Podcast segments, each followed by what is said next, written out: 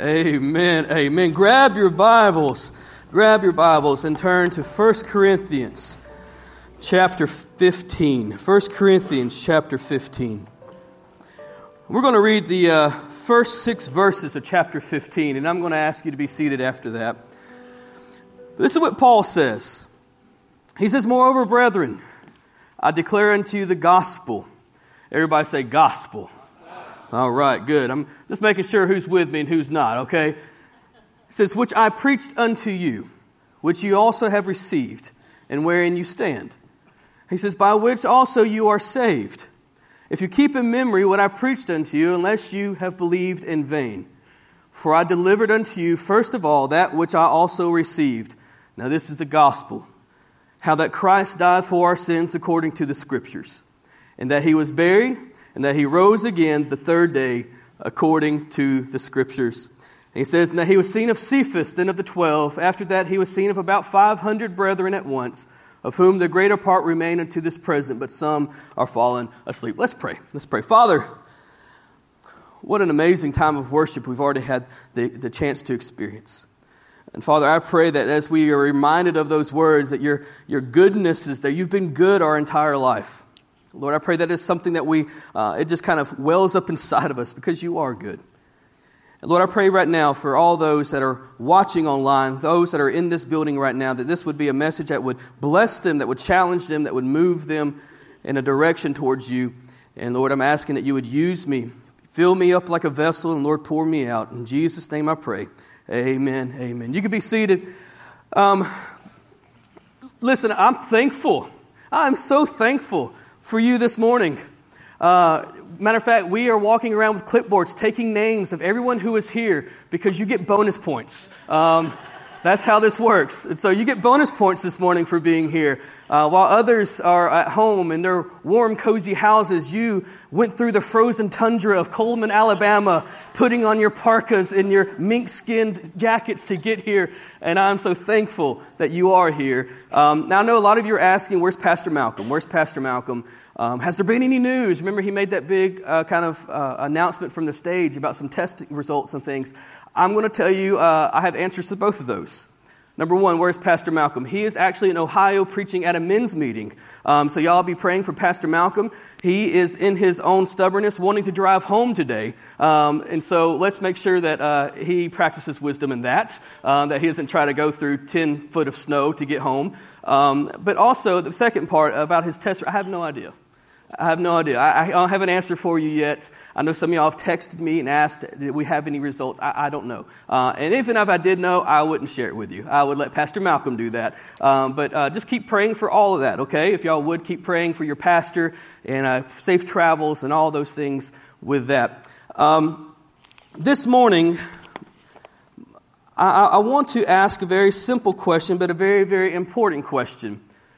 And it's this Are you a Christian? Now, it seems kind of like an obvious, like, I'm at church, right? like, I'm a Christian. Uh, but the problem is, because you come to church doesn't make you a Christian. If I was to stand in a garage, does it make me a Ferrari, does it? Um, just because you come to church doesn't make you a Christian. That's not how this works. It doesn't work through osmosis. And, and, and one of the things I want to try to help you understand is what does it mean to actually believe the gospel? What does it mean to believe the gospel? Paul says, I preach unto you the gospel. We just read that. One of the problems I'm finding in today's society and today's culture is this idea that there is no such thing as absolute truth. Everybody can exercise their own truth. You believe abortion is wrong. I believe abortion is okay. We can just be different. That's what, that's what culture tells you. Hey, you believe this. I believe this. We can just disagree. You have your truth. I have my truth. And so everybody's truth is relative. You see how that could be dangerous, though. If there's no absolute, if there's no solid foundation of what truth is, that can cause chaos. And so, one of the things I want to help you understand is number one, culture does not dictate what is truth. The society does not dictate what is truth. What is trending does not dictate what is truth. There is a truth, and it is the gospel. Now, one of the things I don't know if you understand, uh, if you're kind of up to this or not. Being in youth ministry, I kind of, I kind of exposed to things, and kind of. I'm not saying I'm trendy. I'm like always like six months behind everybody else. I'm getting older, and things are just going so fast. I can't keep up. But there was this trend called um, deconstruction. And this is the idea that, that, that young people, like usually in their mid 20s and younger, were posting these videos on TikTok and Instagram and Facebook that were going viral. And what it was was them explaining how they left the Christian faith. And it was all about their experience of how they deconstructed their faith and they have left the Christian faith. And people were kind of uh, watching and, and, and, and, and really celebrating that and, and, and making it go viral. And here's what I want to contend. This is what I want to say is if you've ever experienced the depth of God's mercy, if you've ever truly experienced the depth of God's grace, if you truly experienced the depth of God's love, there is no way you can leave that. There is no way you can turn your back on that. But if all you understand about Christianity is a bunch of moral do's and don'ts, a bunch of, uh, uh, a bunch of ethic, ethic codes and moral behavior changes, if that's your depth of Christianity knowledge, I could see how you could leave that. And if that is what you understand about the gospel, then I would love to have a conversation with you about how it's so much more. So I'm going to kind of go back and forth. If y'all have like one of these little bookmark things, you might want to put one on 1 John maybe put a piece of paper at 1 Corinthians, but we're going to kind of be flipping back and forth between 1 Corinthians and 1 John. The reason I want to use 1 John is for this. John is talking to a group of believers that there's been division. Imagine that division amongst Christians. We never seen that happen before, have we? So there's division happening amongst believers. And you have the original believers that are worried. They're worried do we have the real faith? Are we the ones who are right? Because the group that split for them are, are, are, developing basically a new gospel, a new way of believing, and they're saying their way is more holy, their way is more righteous. And they're kind of saying what, what these over here had is not the real gospel, which is actually a lie because they possess the real gospel, but now these who have possessing the real gospel are confused like who's right and who's wrong. Does that make sense? So John is writing a letter to them to help them understand what the true gospel is how to know you actually possess the true faith. And so he writes in 1 John chapter 2 verse 19. He says they went out from us, talking about that group of believers that, that kind of separated and went start doing their own thing and preaching their own gospel and believing their own things. He says they went out from us. Why? Because they were not of us. For if they had been of us, they would no doubt have continued with us, but they went out that they might be made manifest that they were not all of us. What am I trying to say?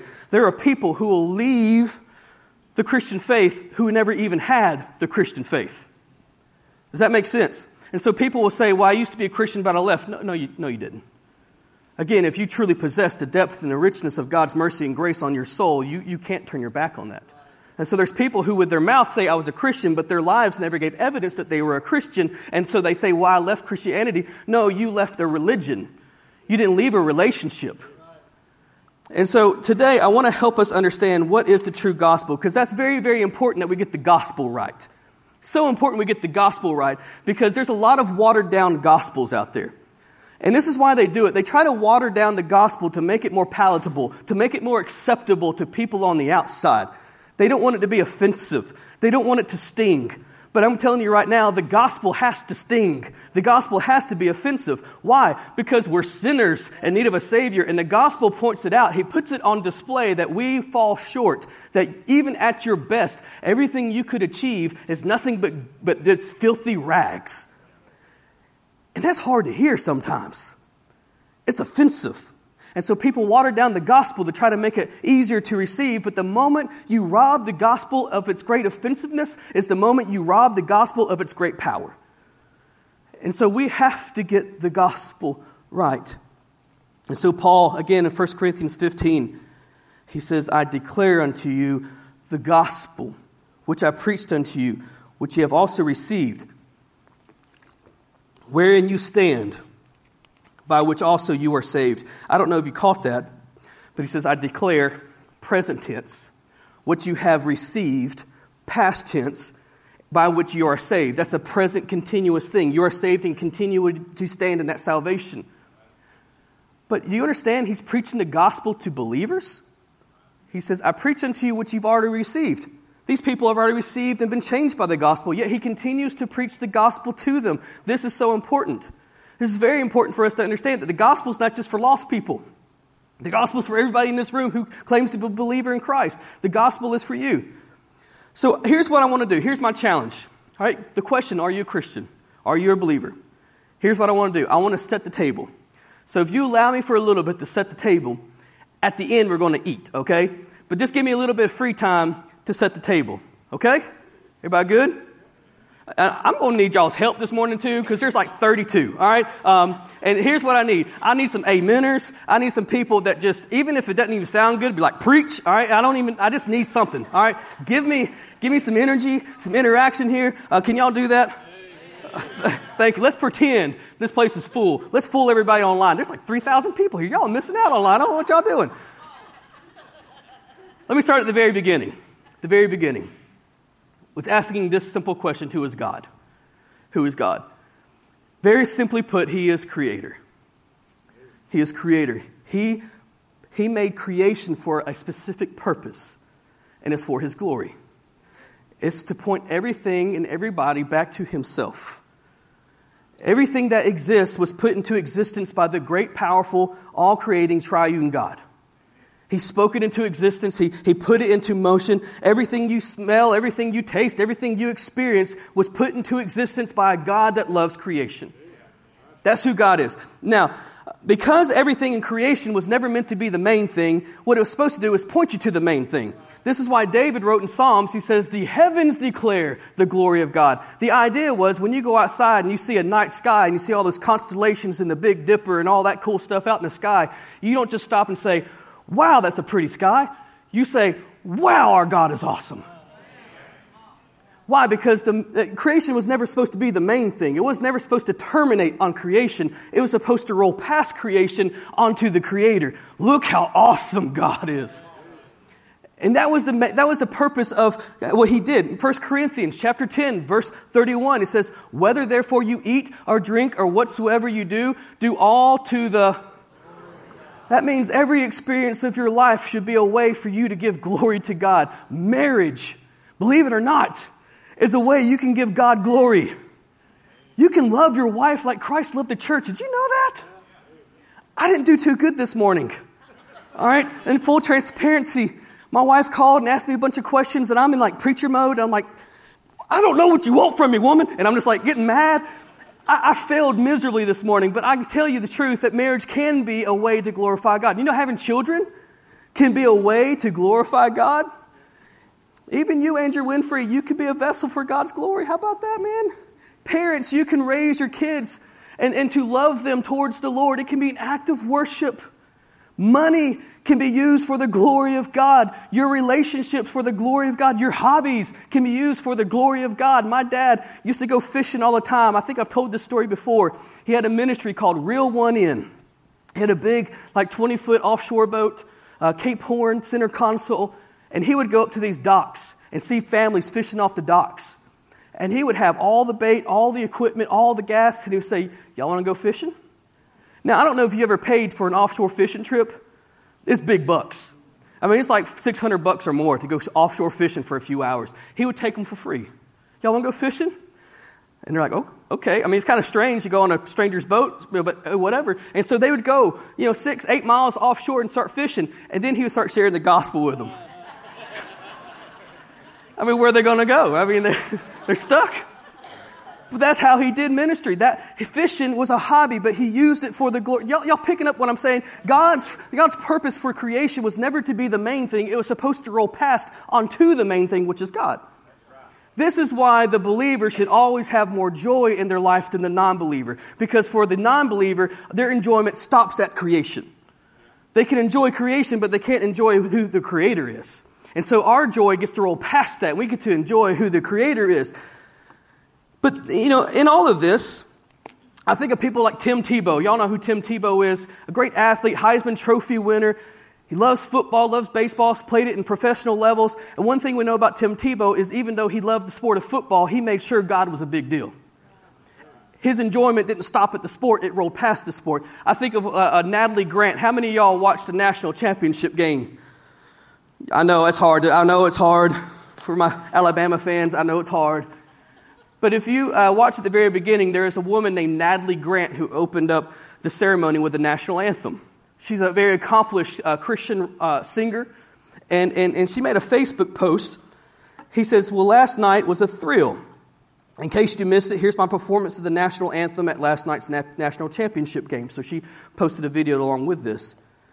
And she says, Beyond grateful for the opportunity, the last words in my mind before the first note was, Jesus be glorified. She says, I know it was the, the national anthem, but He's in every moment and can work through every moment. God bless America. In other words, she's getting up there to sing the national anthem, and she says, Jesus be glorified. Why? Because that's the way God intended. He wants us to enjoy life, but also give Him glory for it. But there's a problem. There's a problem. Remember, I'm setting up the table. So, who is God? He's triune God to put everything into motion for our enjoyment, for His glory. He is supposed to be the main thing, not creation. But here's the problem this is man's response. Man's response. We see in Genesis chapter 3, we have what is known as the fall of man, where, where Adam and Eve were given one strict command. You can have anything of this garden, but there's one place, there's one tree I don't want you to eat the tree of knowledge of good and evil. Don't eat of that tree. And of course, they ate of that tree. They were manipulated. They were made to believe God was holding back on them. Their pride got in the way, and they turned their back on God's law, and they partook of the one thing God said not to take of. And sin entered into the world, and that, that, that, that, that, initial song of creation where it said, It is good, it is good, it is good, was fractured by man's sin. and what happened after that is that man's response towards creation began to change. Man's response towards God began to change. And so man's response, uh, we see it in three different ways. We choose creation over the creator. You can read in Romans chapter 1, verse 25, Paul goes into great detail about what this looks like, where, where man began to worship the creation more than they worship the creator. In other words, this is what man does. Man says, I want your stuff, I just don't want you. God, I want your blessings, but leave me alone. Give me the healing, but I don't really want the healer. And this was man's response. They began to push God away. Not only did they choose creation over the creator, but they chose convenience over compliance.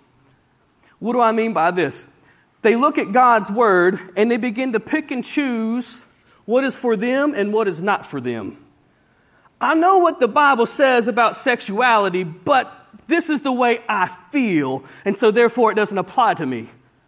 I know what the Bible says about having a pure relationship before marriage, but we're going to get married anyways, and so I think he'd be okay with this exception. I know what the Bible says about fill in the blank, but because of my beliefs, my values, my worldview, I don't think this applies to me and we begin to explain the way the Bible, we say, oh, well, this was meant for a certain people in a certain culture at a certain time, and so this doesn't have any power or authority in my life in this particular application. And so we begin to decide what God really meant to say. Does that make sense? Have y'all, have y'all seen that? Have y'all, we begin to choose com- uh, convenience over compliance. If God really knew how I felt, uh, felt, if God really knows what I've been through, if God really understood how the world really is, then I think He wouldn't mind.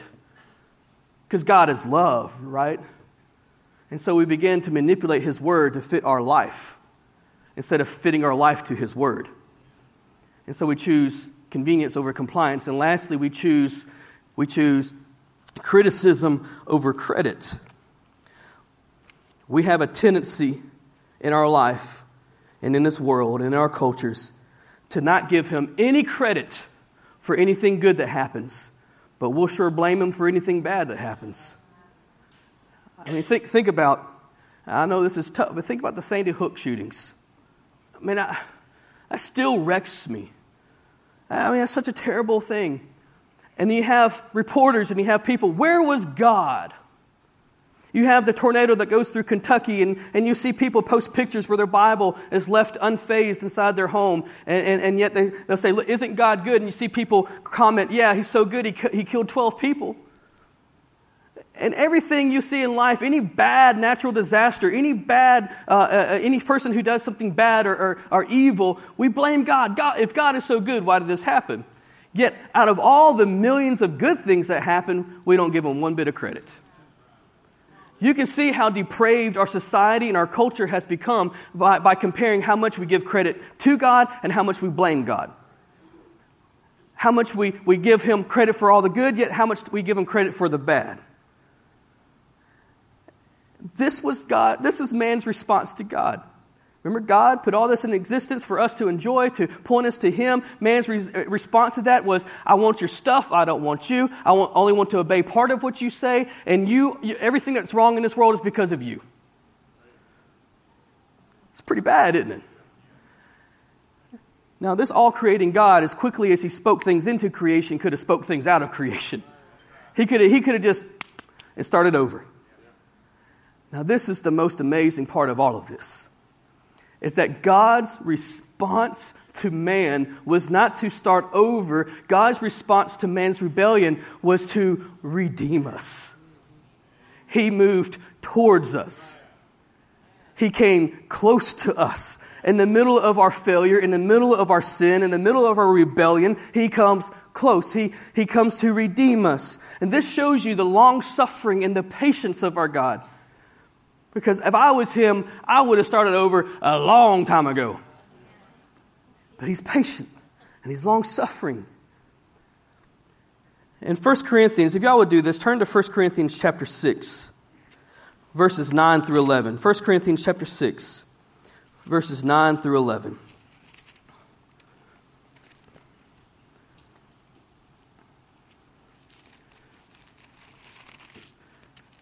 Hopefully, we got that up here for us too. There we go. Paul says, Know you not, the unrighteous shall not inherit the kingdom of God?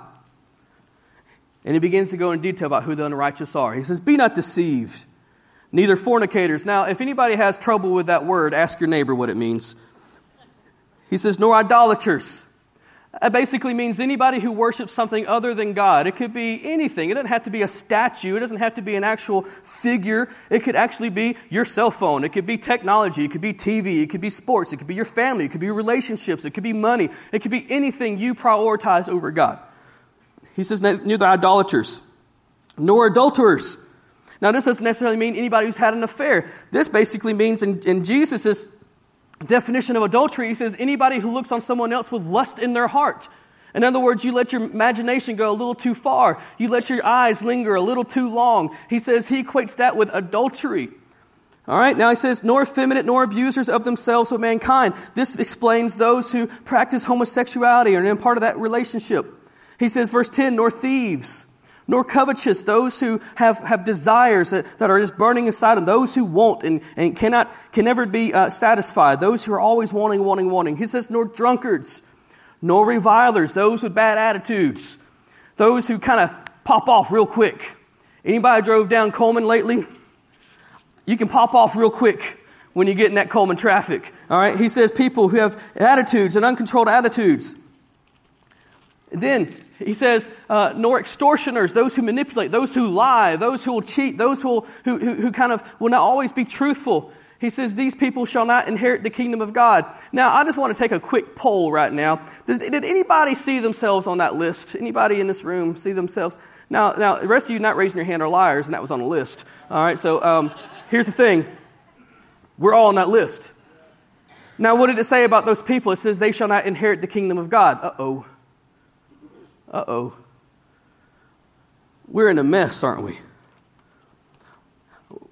I mean, Romans chapter 3, verse 23 kind of puts it very simply. It says, For all have sinned and come short of the glory of God. Now, now the Greek word for all is all. All means all, and that's all that all means, okay? So all fall short of the glory of God. We don't measure up. We are in a mess. And the only thing we can do with our mess is spread it across our lives. We can't clean the mess, we just make the mess worse. Y- y'all with me? We're in, pro- we're, we're in trouble. But I like what verse 11 says of, of, of 1 Corinthians chapter 6. He says, And such were some of you. That's past tense. You know what he's telling us? There's a way out of the mess. This used to be you, but that's not you anymore. There's a way out. He says, But you are washed, you are sanctified, you are justified in the name of the Lord Jesus and by the Spirit of our God. Now, now, how do we get out of our mess? Did we just try real, real hard? Did we just, you know, put some elbow grease and pull ourselves up by our bootstraps and we just tried and we set some discipline in our life and, and we made a goal sheet and we just got out of our mess? Is that what happened? No. See, if you see, it says, You are washed, you are sanctified, you are, we are the one in which the action is being worked upon. In other words, you didn't wash yourself, someone washed you. You didn't justify yourself, someone justified you. You didn't sanctify yourself, someone sanctified you. In our rebellion against God, He came and washed us and sanctified us and justified us when we couldn't get out of our mess. He helped us get out of our mess. This is who God is. This is what He's done on our behalf. Now, now I want us to go back to 1 Corinthians 15. I know I have you jumping around like crazy, but again, I'm setting the table. I'm setting the table. We're putting the forks out now. All right? 1 Corinthians chapter 15, verse 3. Paul says, again, remember he's talking about I preach unto you the gospel, which you receive, wherein you stand, where you are saved. Verse 3 For I delivered unto you first of all that which I also received how that Christ died for our sins according to the Scriptures. Now, this is the big deal here. According to the Scriptures, this means that Jesus was never plan B. If you read from Genesis to Revelation, you'll find out very quickly that Jesus was always plan A. There was no backup plan. He has been the plan since the beginning. Uh, there's a fancy word. You already learned a fancy word. I learned this in seminary. I throw it out there every now and then to make people think I'm smart, but it's a fancy word. Y'all ready? Proto evangelium. Yeah, that's a real word. All right, I want, I want y'all to practice with me. Say proto evangelium. Ready? you can go and use that word every now and then. I know it sounds like Harry Potter, like proto evangelium. I mean, it's, but it's a real word. It's a real word. And so proto evangelium, proto means first, evangelium means good news. Now, why is this important? Because Genesis chapter 3, verse 15 is known as the proto evangelium, the first good news of Scripture. Genesis chapter 3, verse 15.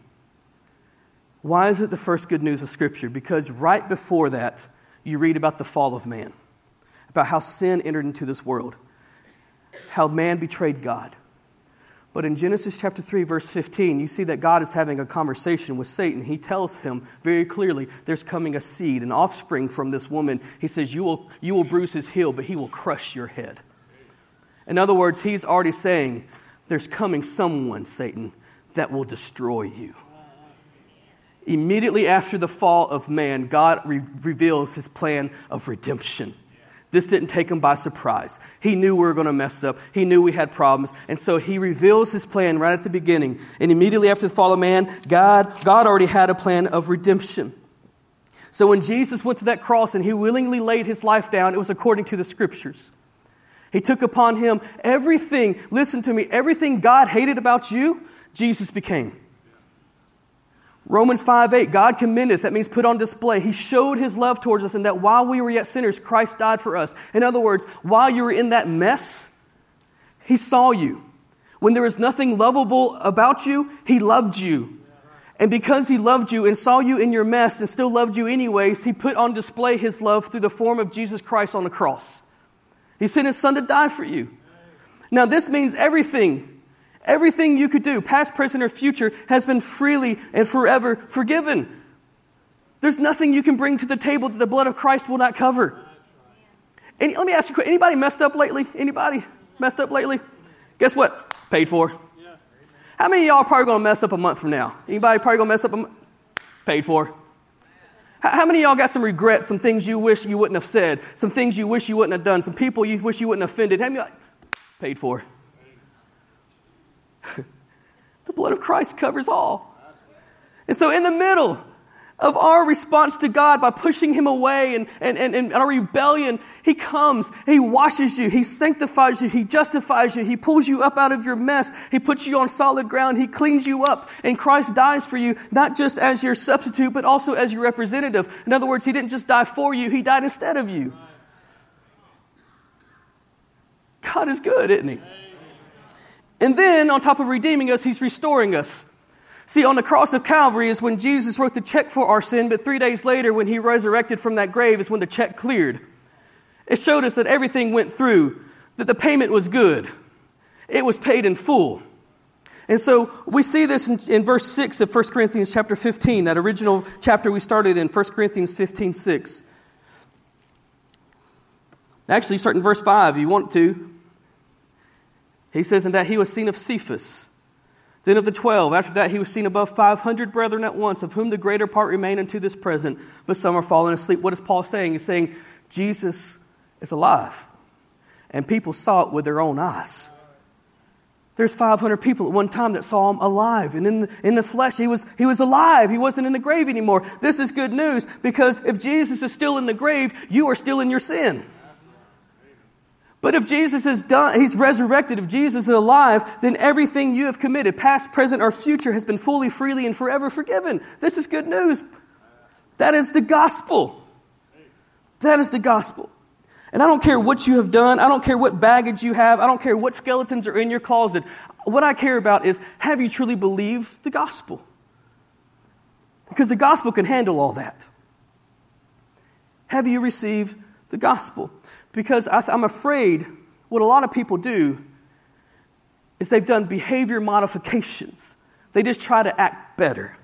But I want to tell you right now if your behavior change is not tied into your faith in Jesus, then everything you think you've accomplished will burn up one day. There's not enough good you could ever do. This, this, this, this next part here, this is, we're bringing out the plates. We're setting up the, man, you can smell it in the kitchen now. We're getting close to eating. Verse 1 of chapter 15. Moreover, brethren, I declare unto you the gospel, which I preached unto you, which you also received. And if you write in your Bibles, if you like to highlight, circle, or anything like that, you need to circle that where it says, wherein you stand. Wherein you stand. Why? Because I believe we have been conditioned especially here in America, to believe that the gospel is nothing more than the door you walk through in order to be saved. You pray a prayer and you're good. You're done. You got the gospel, you're saved. But what Paul is saying here, he says, no, the gospel is not the door you walk through. He says the gospel is the house you live in. He says, wherein you stand. It is where you live, it is where you reside. The gospel is your home. And, and, this is a big deal. I want us to help us understand. Here's where I'm, man, I really, this is where I'm, I'm kind of, the question, are you a Christian? This is where it's all coming to life right here. Okay, are you ready? Are you ready? Because here's my fear. I think there's a lot of people who have lived under the assumption that they're saved when in reality they're not. There's a dangerous place to be. It's a dangerous place to be where you think you possess salvation, but in reality you don't. How many times have we seen people who have been men, who we've presumed to be men or women of God, get saved later in life? Because they realize, I've done all the, all the I put on the mask, I did all the, all the acting, but I, I didn't have the genuine heart change.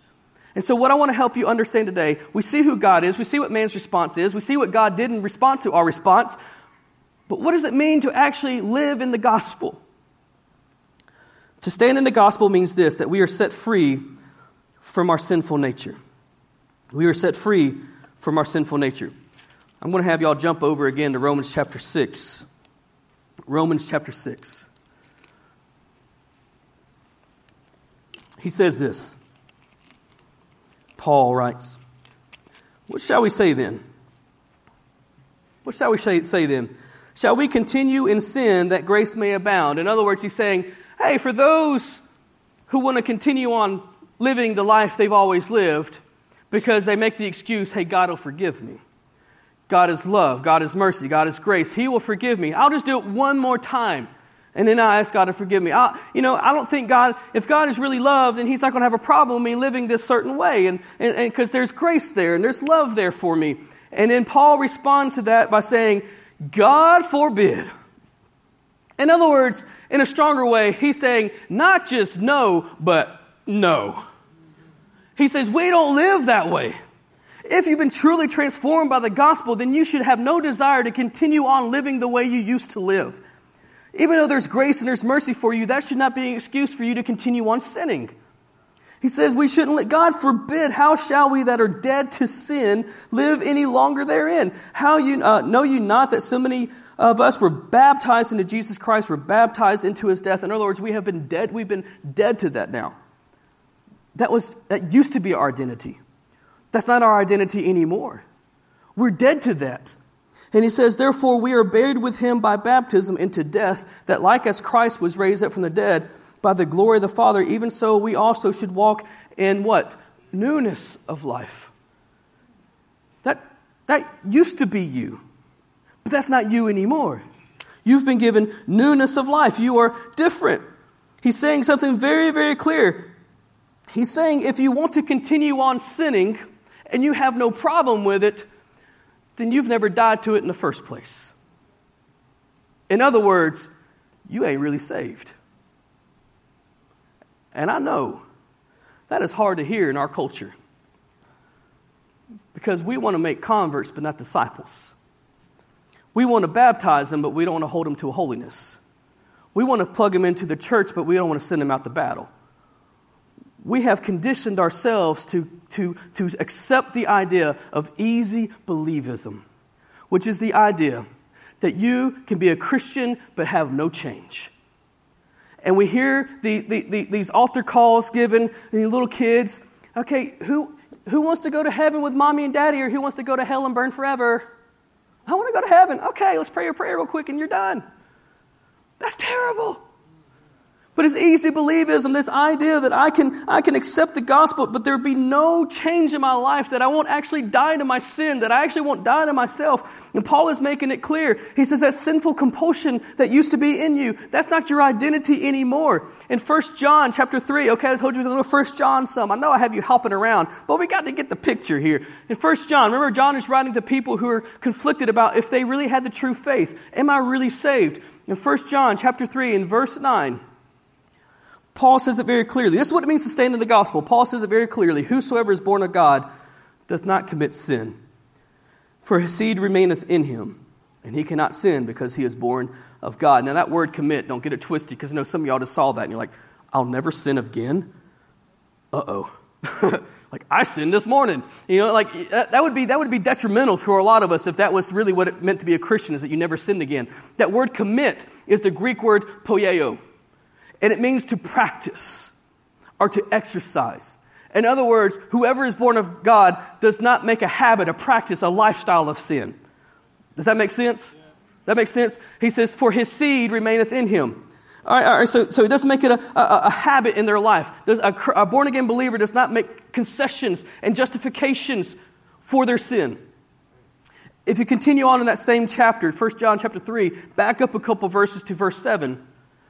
John says this Little children, let no man deceive you. He that doeth righteousness is righteous, even as he is righteous. So here's what he's saying. John is saying this very clearly. You cannot say that you are righteous if you don't practice righteousness in your life. It would be like me doing this. I come up to you, I'm like, Did you know I play for Alabama football? And you're like, Really? Yeah, yeah, I play for I'm, I'm, I'm, you know, Crimson Tide, Roll Tide, you know? And you're like, what's your jersey number? I, I don't really have a jersey. All right. Well, I mean, tell me, what's it like working out with Bryce Young? I mean, what's it like with the football team? Are they are they really big? I'm like, I never met them. I can't tell you. All right. Well, Nick Saban, how's he? I mean, he seems like a pretty kind of like a real curmudgeon. Is he really that mean? You're like, man, a bucket list goal of mine is to meet Nick Saban one day. I want to do that, but I've never even been to Tuscaloosa. I, I don't know. Would you believe I was a football player at that point? No. If I told you I played for Alabama football, but nothing in my life resembles that I play Alabama football, you would say, You are a liar. Yet, how many people do we hear say, I'm a Christian, yet nothing in their life resembles a Christian, and we say, Okay. Paul, John, all of them will say, If you are a Christian, there should be some kind of evidence in your life that God has changed you. You cannot say you are righteous if you don't practice righteousness. What does it mean to practice righteousness? It means that your character, your conduct, everything about you, your conscience would be different and changed. It means you are a person of integrity. It's a person who, who chases after God. There should be some evidence inside of you. Yet here we are walking around with the name Christian, yet there's nothing in our life that resembles Christianity. That is a problem. The theme we see over and over and over again in 1 John is this idea of practicing righteousness. 1 John chapter 2 verse 29 it says if you know that he is righteous you know that everyone that doeth righteousness is born of him. Romans 6:18 you don't have to turn there you can write it down go there later. He says being free from sin you become servants of righteousness. There should be a change in a believer's life. There should be evidence. Now, can a believer get to a place where maybe we call it backslidden? Sure, sure. Maybe there's a believer that has kind of allowed concessions for sin. They've kind of allowed things into their life and they don't fight things anymore. Maybe they have some past things that they used to really fight against, but now they're allowing it in their life. They're not putting up guards in their life anymore. They're, they're, they're, they're allowing things to kind of come into their, their life. And there's no longer any pushback against those things. Sure, that can happen, absolutely.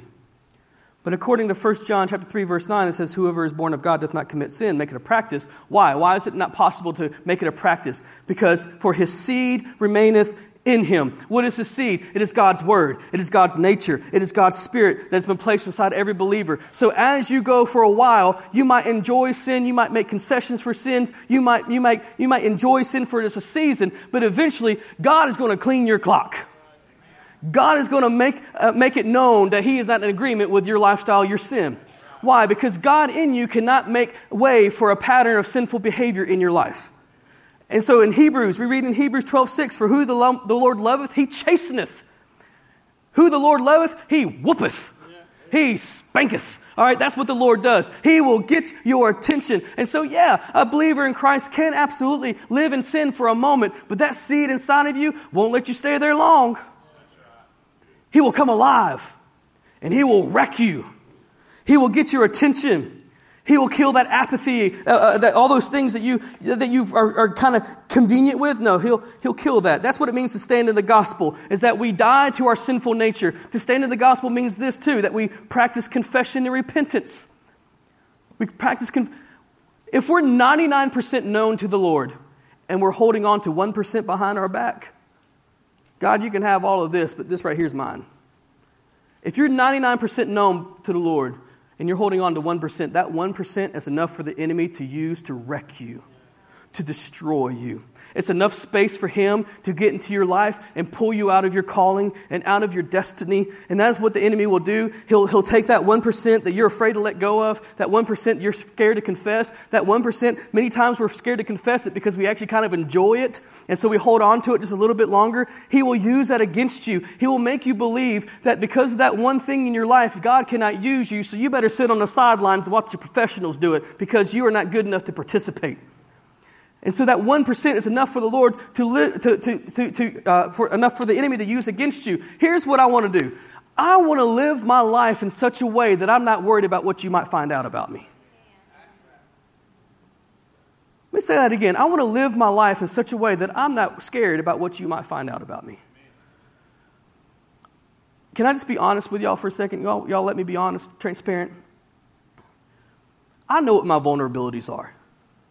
I know where my weaknesses are. You do too.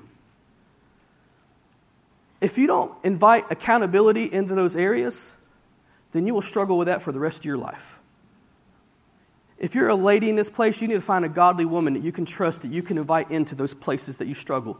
If you're a man in this place, you need to invite a godly man to come inside uh, into, your, into your safe place and, and mentor you and, and keep you accountable. On staff, every staff member has accountability software. And this, I'm just going to be honest, every staff member has accountability software on their computer. For obvious reasons, right? We don't want to, you know, we want to have accountability as our staff. But beyond that, I've put accountability software on my cell phone. I put accountability software on my iPad. I put accountability software on my personal laptop. My wife has every uh, has access to every Instagram account, every every Facebook account, every message I get goes straight to her. Everything that I do, she sees, she has access to, she gets alerts. If I ever, ever try to search for anything explicit, if I ever try to search for something or send a message that's explicit or receive a message that's explicit, she immediately, Pastor Malcolm, Dustin, immediately are alerted. Why? Because I don't want to give room for the 1%. I've seen too many pastors fail I've seen too many of my friends in ministry fail because they would not invite accountability and confession into their life, and they held on to that 1% thinking, I got this. Meanwhile, the enemy absolutely destroyed them. To stand in the gospel means that we are fully known before God. Now, here comes the food, and we're done. we see what it means to stand in the gospel. We see what man has done to God's, we see what God's response is to that. Here's my question. Are you really a Christian? The idea that you can just say a prayer and that's it, and there's no change, there's no hatred of sin, there's no righteousness, there's no desire to, to study the word, there's no desire to pray, there's no desire to share your faith. There's no desire in you to go closer to God. There's, no, there's nothing in you that's drawing you. You're, you're com- completely comfortable living in sin. You're completely comfortable making concessions for sin. You're completely comfortable justifying your sin. You have no problem with things in your life. According to Scripture, are you a Christian? Because the invitation to follow Jesus sounds a lot like what Jesus said to the large crowd in Luke chapter 9, verse 23. He turns to this large crowd and looks at them and he says to them, If anyone wishes to come after me, they must deny himself, pick up his cross daily, and follow me. To follow Christ means you die. Have you died? The danger I've found, especially in the South, is that we can have no hatred of our sin and no desire to follow Jesus yet we're Christians. That's scary. Because there's going to be a day where we stand before Him, He's going to say, Depart from me, because I never knew you.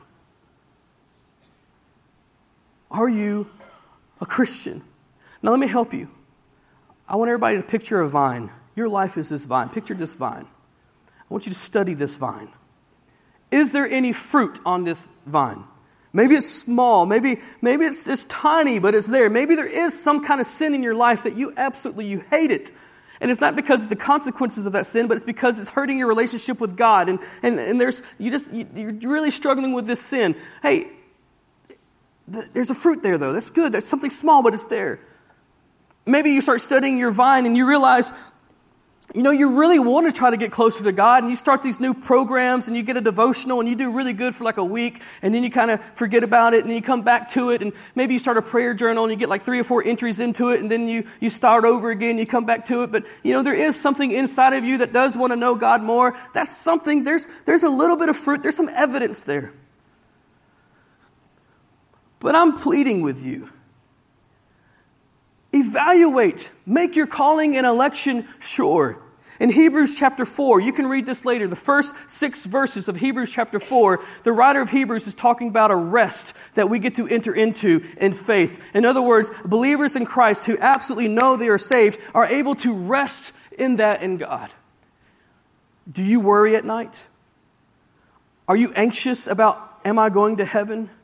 Are you anxious about, do I really possess salvation? Am I really saved? Does that bother you? Does that worry you? Does that cause anxious thoughts? Do you have that rest? Because scripture promises us that as believers in Christ who possess true salvation, we can rest in God.